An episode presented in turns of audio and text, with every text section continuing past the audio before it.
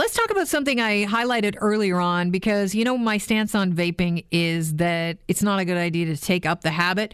And I know my next guest agrees that e cigarettes promoted as harmless, but they are not. Professor Stanton Glantz, director of the University of California, San Francisco Center for Tobacco Control Research and Education. According to your research, vaping increases the risk of lung disease by a third. Now, uh, you decided to use some data that was already gathered by the Centers for Disease Control in the U.S. Do tell.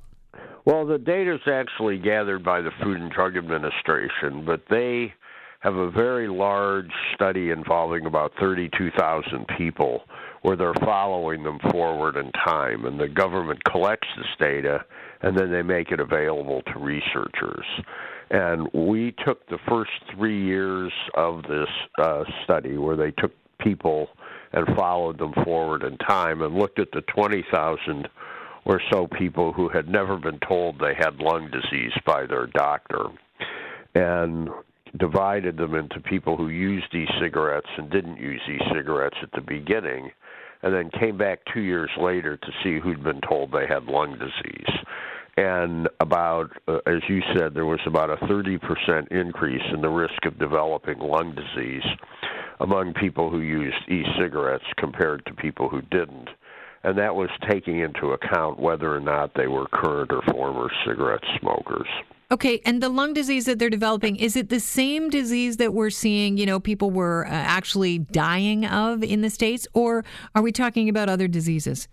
No, it's different diseases. This is sort of the chronic lung diseases, asthma, chronic bronchitis, emphysema, chronic obstructive pulmonary disease. Um, Things that you would see in a long term smoker.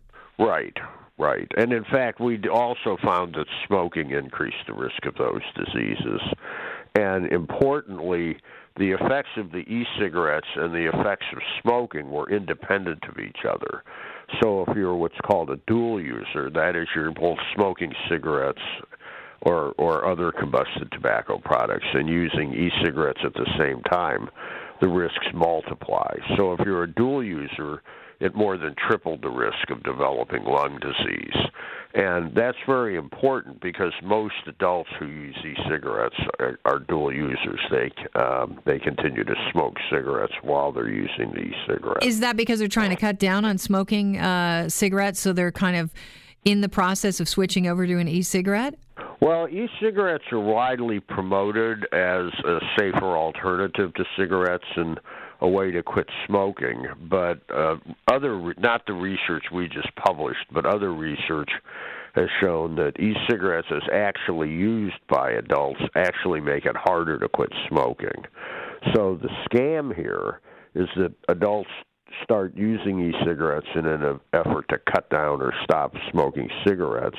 And for most people, they have just the opposite effect. They keep them smoking. They end up dual users, and their risks go up uh, adult smoke people who smoke would be better off just continuing to smoke than adding e-cigarettes. Wow, that's quite a claim because you know most people say that e-cigarettes are a great cessation um, yeah, method. The, yeah, the evidence just doesn't support that. In in clinical trials where you go in to a clinic and a doctor gives you an e-cigarette as if it was a medicine and it's clinically supervised and combined with counseling the way you would do in any other smoking cessation treatment, they there they actually do increase your chances of quitting smoking, much like nicotine replacement therapy or the other things that are approved by governments to use.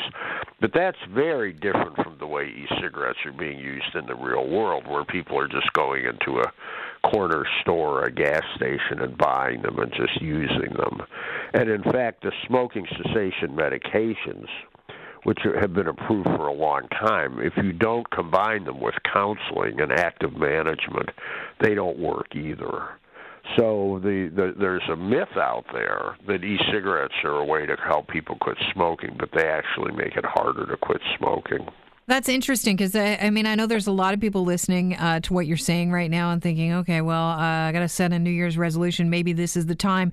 I want to just ask you. You were talking about how the risk of developing um, lung disease increased if you're a dual user of um, smoking cigarettes and using a vape. What if you smoke cigarettes and you vape marijuana? Are you still going to increase your your risk? Well, we didn't study that.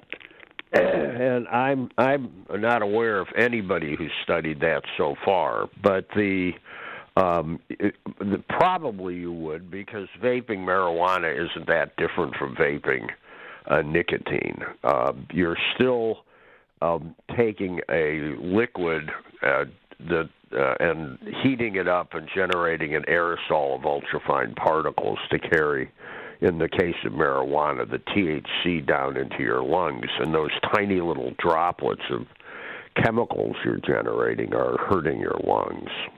So, if you were to uh, leave our listeners with the, you know, uh, one thing today, what would you like them to know uh, regarding your study? Well, the the idea that e-cigarettes are harmless is just wrong. I mean, there's other uh, studies that have been published showing that people who use e-cigarettes have an increased risk of heart attacks.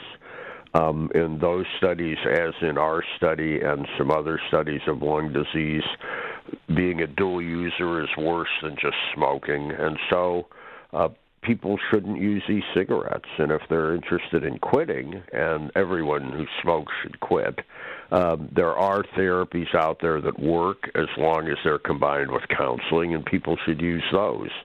The other thing is that the best predictor of successfully quitting smoking is just how many times you've tried. And so people need to keep trying. And other things that are very helpful are making your home and your workplace smoke free. Now, in Toronto, the smoke free workplaces are mandated by law, but yep. people can still make their homes smoke free.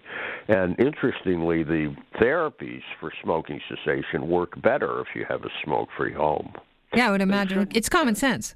Yeah, they should, but there's statistics backing that up, and they, but they should not be trying to use e-cigarettes to quit smoking. That makes it harder to quit smoking, and then in the process, you're increasing your risk of a range of diseases.